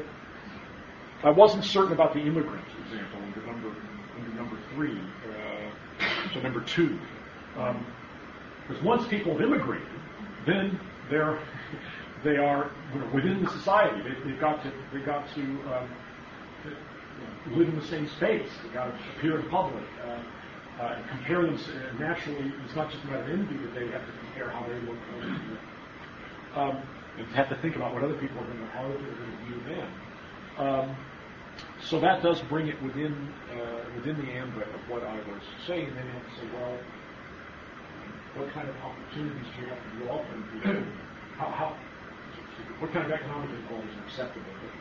But, so it seems that your case of immigrants kind of brought it back within the ambit I was, I was, I was talking about. Uh, so I said, I, what I did say about number three was that I thought that in general, uh, proximity was a kind of, was a kind of factor, well, not determined. But, it was, kind of, as I said, a empirical question. Uh, not totally. It was also not only what people know about it, but how reasonable is it for them to take it, take seriously in a certain way the difference between the way other people live and the way, the way they. Are. So I, I don't think I've addressed all of your points, but but, I, but, but those are excellent points, and I did not mean to say. Well, just for, for me to say one thing about five. There, there was a there was a bit about this in, in the paper that I didn't actually mention. I don't think I ended it out, which is um, relevant to your point about the IMF and uh, other international other international institutions. Uh, what I want to say on, on my number four, my number five, is that claims of equality of these two kinds are downstream from the creation of, of, of institutions that not only conceive of themselves, this is addressing your idea about the different standards, not only conceive of themselves as having an obligation, but actually do have obligations to all these people, right? Um, and so you first you kept the institutions, and once you got the institutions, then there are claims objections to inequality treatment. That's contrasted with the view according to which, well, look, we ought to have things ought to be more equal, so we ought to create institutions to make them more equal. I think we ought to create institutions to solve problems, maybe to maybe to prevent the imbalances of power, or to stop uh, um, uh, uh, famine and, and uh, spread of disease or whatever. And, um, but so occasionally institutions might be humanitarian or some other kind. But then once you've got them, they give rise to claims for equality uh, of, of the last two kinds there. But that's a kind of controversial claim. That's why I'm just repeating. So back there, yeah. Yeah. yeah. That's you. I'll go back to the else quite quite wonderful, and I really appreciate you being so straightforward about your own intuitions. But on the CEOs, have you not perhaps gotten yourself into a position where you have to either grant that there must be another, you need to add another um, item to your Yeah, list, right. Or give up your intuition that That there's something, yeah, in, in the CEO case. That's why I would have thought you sort of have to say it. But if I, if I missed something in, in concluding that, Well, what I what I what I did say was that um, there are objections from my list. That is that that is the, Right, but I thought there was something, a residuum over Yeah, well, those. that- well, that, I'm worried about whether I'm worried about whether there is a residuum, Yeah. and and uh, I'm I sort of feel like I'm unclear about it. But I, but I, I, I was confessing uncertainty here. But I I was inclined to want to try to you know first I tough it out and say no there isn't, and then, then keep kind of pushing it.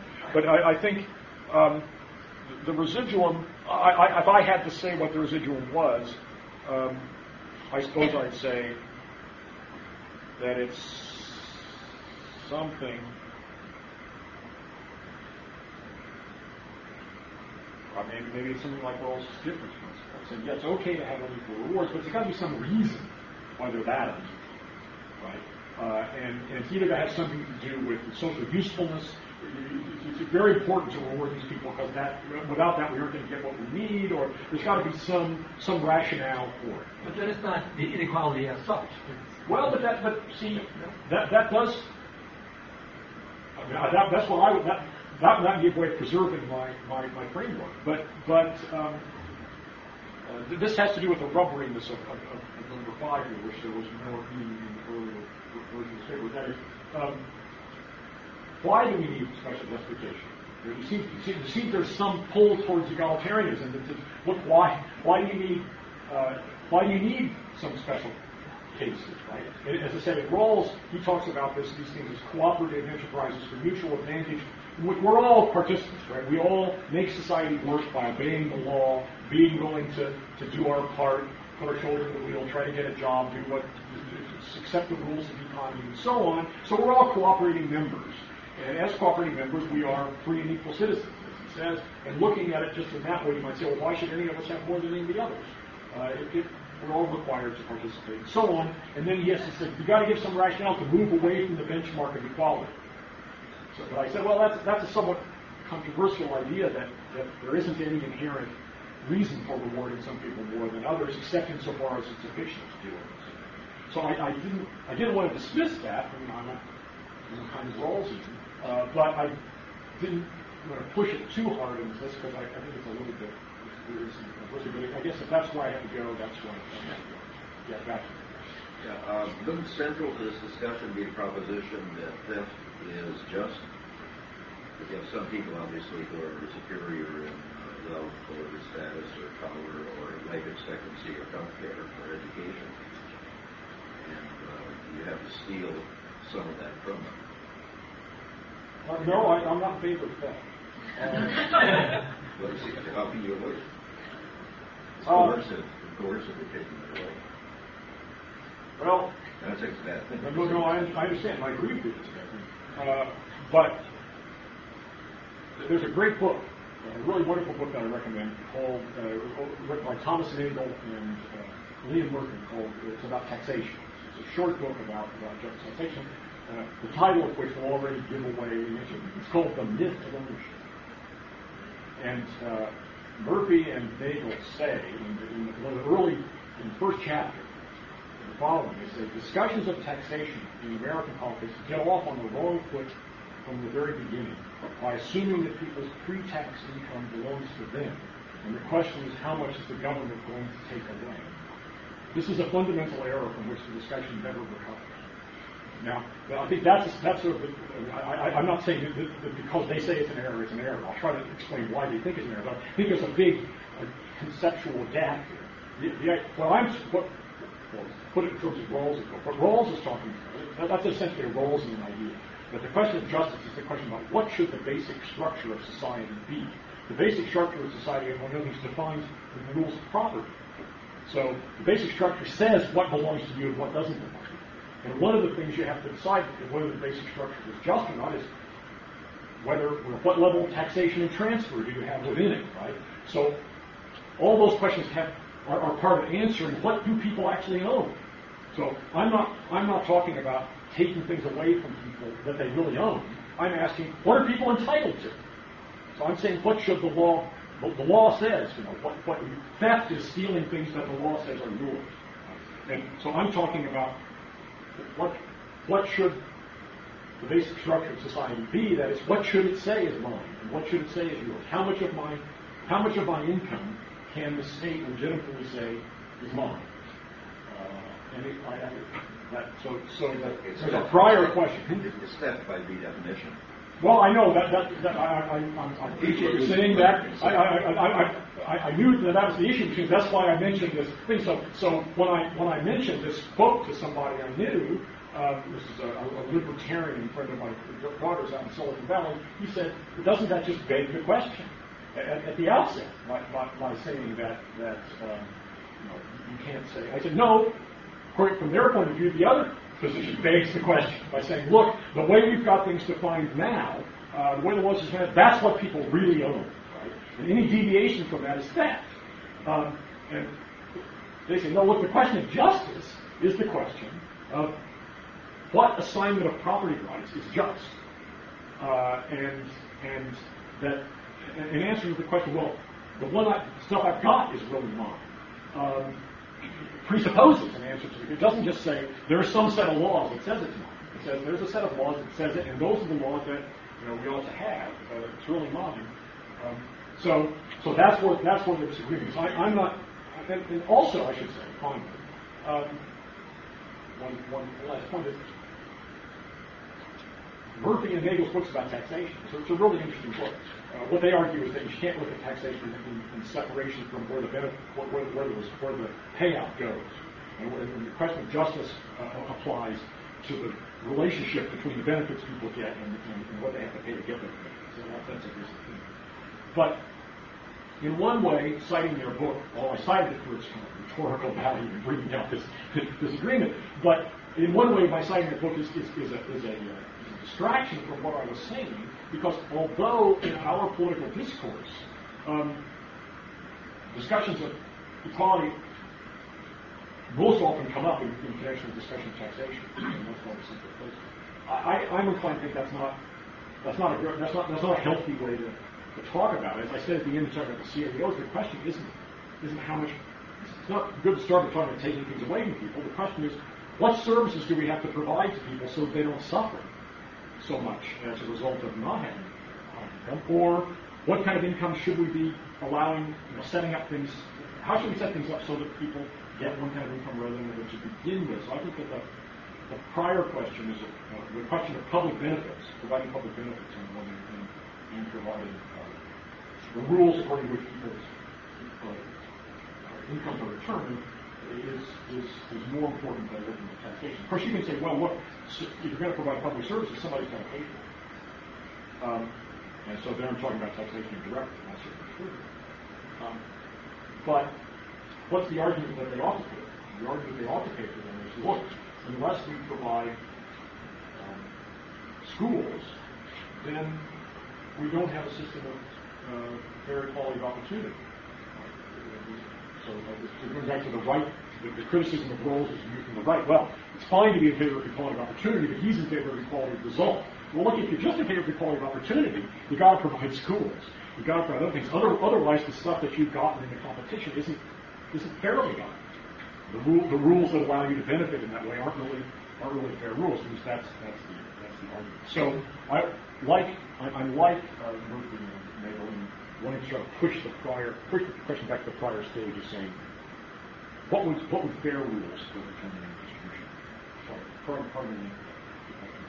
Um, I actually wanted to ask about fair equality of opportunity. Yeah. Um, it seemed to me that, as I remember the, where Rawls brings it up, he actually discusses the difference between fair equality of opportunity and a certain kind of formal equality of opportunity that just looks at things like non-discrimination.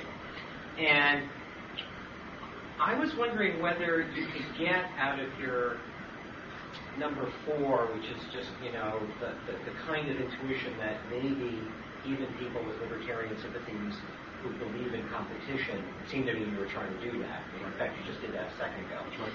Um, I was wondering whether you can really get fair equality, a demand for fair equality of opportunity out of that, or rather, no, those people are going to say, no, look, all I want is the more stripped down, formal kind of equality that of non-discrimination. Right. You want to get to this other thing, you're going to need to bring in, and this is what I thought actually Rawls does. You're going to need to bring in this conception of society as this cooperative enterprise. And that's the only thing that's going to actually ground fair equality of opportunity. So it really is part of that conception. And that when Rawls pushes that in as a writer on the difference principle, he really is giving us something much more substantive in the way of this idea of desert and as all being contributing members. And it's not merely a matter of fairness as construed by libertarian. I, well, I'll, I'll, come back to the libertarian point because I, I, think I didn't fully answer the previous question, but but um, I think you're right that insofar as Rawls gives an argument for um, the, right of fair equality of opportunity, uh, it presupposes that everybody has a claim on these resources. And uh, um, they can't object to inequalities provided that they're benefiting from the inequalities and they have just as much of an opportunity as anybody else to earn.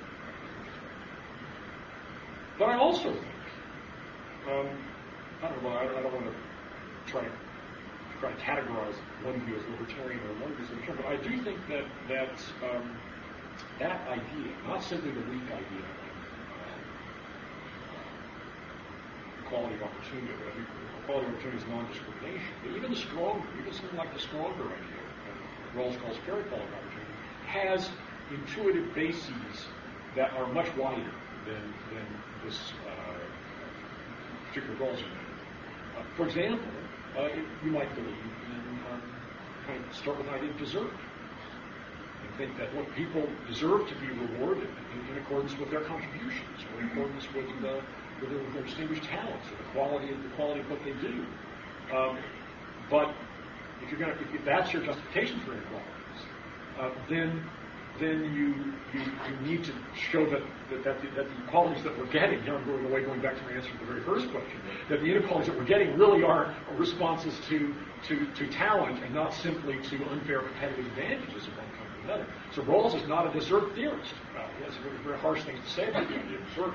Um, but but uh, I think a desert theorist should accept not simply the non-discrimination idea, but also um, the idea that uh, that we, we ought to have some fair quality So I do think it, I do think it's, it's intuitively broader than that. But just having mentioned this idea of desert, though, I uh, um, wanted to add one thing to, to my response to the previous question, which which is, I think, I suppose, exposing, although I don't agree with everything Rawls says, exposing the, the, the nub of my Rawlsian uh, credentials. I, I, I, see it, not, not everybody would see it this way, as one of the things that's crucial to Rawls's point of view, that he takes, as he puts it, the basic structure as subject. The whole question is what the basic structure ought to be like, and that and that there aren't prior ideas of people already have rights. People already have property rights. And what you ought to do is create basic structures that enforce the property rights people already have. Right? Property rights are the creation of social institutions, and so it's until you define what kind of social institutions you can have, the whole question of what property rights people have is up for grabs. Same thing with desert. He doesn't think there's a pre-institutional idea of desert, and we ought to set up institutions so as to allow people to be rewarded according to their desert. Rather, desert is defined by legitimate expectations under under just institutions. So you first have to decide what institutions have to be like, and those institutions define, look, if you do this, then you'll be entitled to this reward.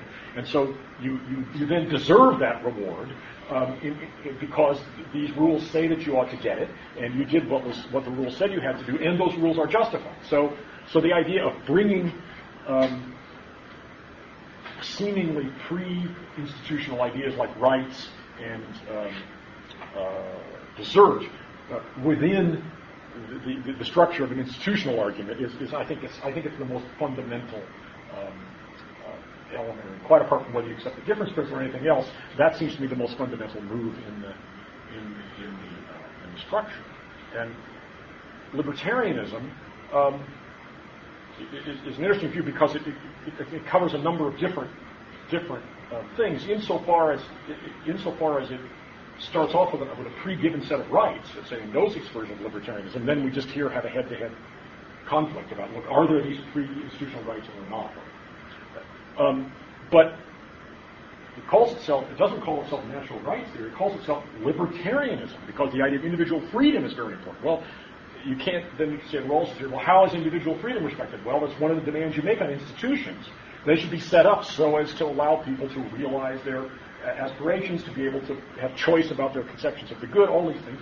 So you have to see, look, everybody has that claim to try to have their, to, to exercise liberty in the sense it's valuable. And the question, that, that poses a question what institution should we have that would be respective of liberty? So there's a sense in which that idea isn't shut out the way in which the idea of, of pre-existing rights is kind of closed off by the basic by the basic move there. The idea that liberty is important isn't closed off, but on the other hand, it has to be then argued on the merits look which ways of setting up institutions actually uh, is most respective of liberty, and that might go, you know, then, then you've got an argument it might go in a more libertarian direction, as we now would call it, or a less libertarian direction. But anyway, I just wanted to describe that difference. Yes. And I'll go back um, to that. This might just go back over something uh, that you covered, but I was thinking about the CEO. We can't hear you in the back. thinking about the CEO case. Yes. again, Um, when you discussed Rawls in the context of the CEO case, you reiterated your worries about his claim that society is a Right. endeavor and you all should get an equal share of the But there's a bench, at least as a starting, the at least as a starting point, we all have equal clarity Yeah. on the product. right? But even if you have qualms about that, you could say something very similar about the corporation. Yes. Corporation is a collective enterprise, and that Yeah. even if there might be, not everyone should get exactly the same share. But It's sort of that. mind-boggling Yes. that in the last, whatever, 30, 10 years, Yes. 20 years, you know, suddenly the workers, average worker has come to contribute so much less to that uh, cooperative endeavor. I, I, I absolutely agree with that. I, I meant to say that in response to an earlier question, that, that there is a question of the, of the firm as a system of cooperation. I agree with you. But- But then I have another question. That was about the sort of the two societies. Yes. And um, once they come into interaction with Yeah. each other, then something changes. And I was wondering about well, what the nature of the interaction. What do you think? Uh, I was trying to think of an example. One would be two societies that haven't been interacting, but then suddenly the rich society picks up the island as the place, the poor island or whatever, as the place to go on a vacation. And they get into connection uh, or interaction just through this sort of going to on a vacation there. And of course, you get then the difference in status and you have the the possibility of some sort of abuse of power. But then uh, compare that to a case, and now I was having a, a little hard time thinking of the example, but but the interaction becomes more like um, the rich society is taken sort of not relying simply on the service work of the in in in, in like when they uh, go on vacation there, but they are more taking whatever uh, natural resources or raising putting factories there and using the ch- cheap labor and then there will be a sort of continuation in the rich country, sort of taking the natural resources or whatever is produced in this country and compound, compounding the value of it. And there's some sense that the people who are mining or, or whatever they're doing in the poor country are getting unfair um, sort of share of whatever the final product is. And do you see the difference? Well, let's see. Let, let, let's let's take let's take the two cases in turn. Now, the first case, I was so hypnotized by thinking about the second case, I've now lost track. First case, they just go on vacation. Oh yes, right. That's right. That's right. Well, certainly, I mean, I once went on a vacation to a Caribbean island. I can't, I, I, I, I can't now remember the name. of It It wasn't one of the famous ones. But anyway, I wouldn't go back uh, because I just didn't like being in in a situation uh, in relation to people. And, uh, on the other hand, the, you might say it wasn't a case of injustice of the, local institutions because I mean, they weren't responsible for my wealth. Um, the Antiguan government wasn't, you know, the, justice of their institutions wasn't called into question by how, by what my salary is in the United States. Um, nor does it seem to me that there was a, I, I would say, necessarily s- system that, that so I thought it's, it's, it's, it has a kind of object, it, it, it, injection of inequality of the status, sort of just not not, not a political thing, kind of personal. I didn't like didn't like being there, but I wasn't certain that, that it was somehow some objection to their institutions or our institutions that had allowed that to happen. But in the second case, I do think that that's objectionable. Uh, and I would be most inclined to put it first, as, as the person here suggested, under, my heading of, the power that's exercised by society or another by forcing them to accept um, whatever terms they might dictate about about, to, to give up their resources. So I, I guess I'm inclined to say that it's, it's, it's, it's, it's, it's mainly a matter of control. You could say, well, it's not, if you want to move beyond that, it's not a matter of control. Uh, it's a matter of, of uh, inequality in some deeper sense, you have to get some sense of what are the proper terms of, of, of, of market. What, what, what, should the market be? Uh, and I, find it a little hard to come up with a, a, an answer to that question, which is as solid as my as my sense that there's something objectionable about it. Whereas in the case of the exercise of power, I don't have any. You know, that doesn't feel like something very solid maybe maybe you might say that in the way you did at the end of the example of cooperation within the firm, as saying, well, you know, we don't have a clear idea about exactly what people ought to be, but we know it shouldn't be that. Um, so maybe we might say, look, the relative prices of resources and, and, and industrialized goods, you know, maybe it should be, it's okay for it to be different, but it shouldn't be that different. But I don't have quite as clear a sense of what the relative market valuations of these different things really ought to be, what would be a fair distribution of them. So I'm inclined to think that my, my sense that this that the relation between the countries is, is truly objectionable is, is, is more than other kind, but I'm I'm, uh, I'm certainly happy to be correct. Let's take one more One- one question, last question. and then we'll go to Last reception. You can ask another question. Um, I thought of another reason why someone might object to equality. And I don't know if you'd accept it as a reason or if it would be consumed by one of the ones you mentioned. But what if you say, look, if there's equality, especially if it's extreme, and especially if it's systematic in certain ways, there's that's excellent. The existence of the inequality is excellent evidence that some some group or some individuals have suffered an active injustice that needs rectification. I mean, if you look around at the really big kinds of inequality, that's invariably the case.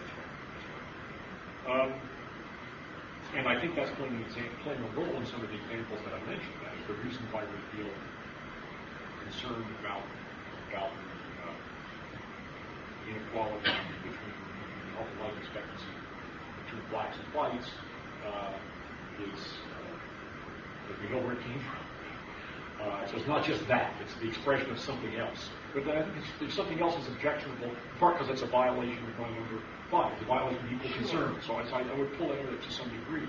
Um, but let's see, there's one other feature example I wanted to mention. Um, under the, uh, it's, it's, it's, it's escaping me. Uh, under the Well, I think it's sort of Well, probative, yeah, has well- probative value, and Yeah, well, I mean, it isn't. It, it's, it's objectionable.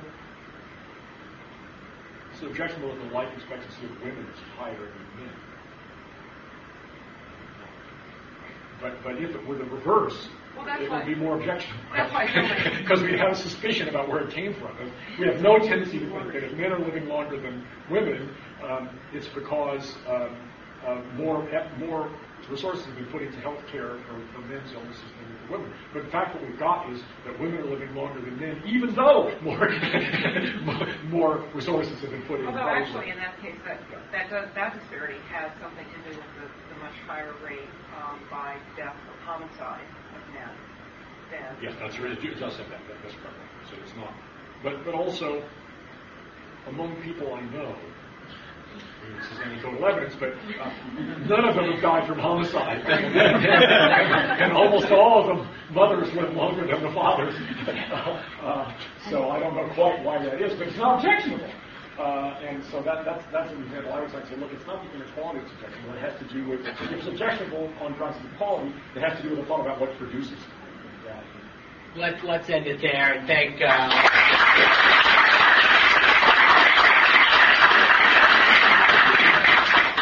Uh, Please join reception. As I said, you're all welcome. Uh, my house tonight, 8:30. Bonfire.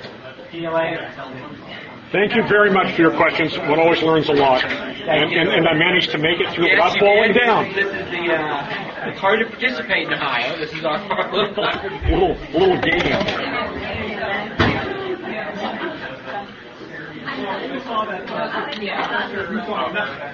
That was great. Yeah. Everybody seemed to well, we said this already. Well, um, Some people do that. Literally lectures are hard to find. Um, they, they're more uh, complications Salford, and they're also like economic. You have to have that. I suppose now, I don't know, but I haven't been there for a long time, but I would imagine that It might be, also the, you know, I would, I would think that.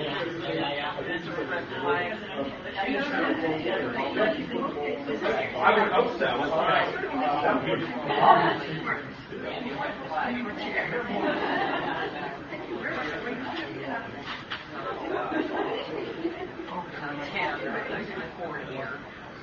You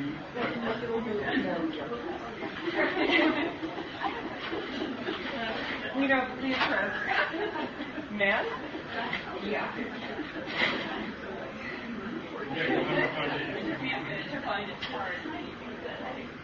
Sorry, can I leave my stuff there with the paper? Or do you want to see that?